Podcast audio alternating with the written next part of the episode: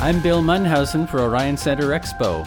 A notable quote came out of the 2017 Tony Awards when newbie actor Ben Platt told young people everywhere the things that make you strange are the things that make you powerful.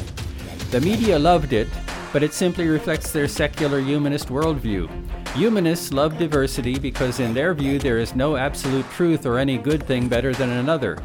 But it isn't true. Everybody knows that people united accomplish more than people divided. We intuitively desire to fit in rather than be weird. One of our national mottos is E pluribus unum. Its meaning is that from many people we get one united nation. It reflects the biblical truth expressed by Jesus that we become one just as He and the Father are one. Oneness is where true strength lies. Being strange is the opposite. It sounds fun and quirky, but it's childish advice. These 60 second messages are based on the book XPO by Bill Munhausen, available in Amazon Books.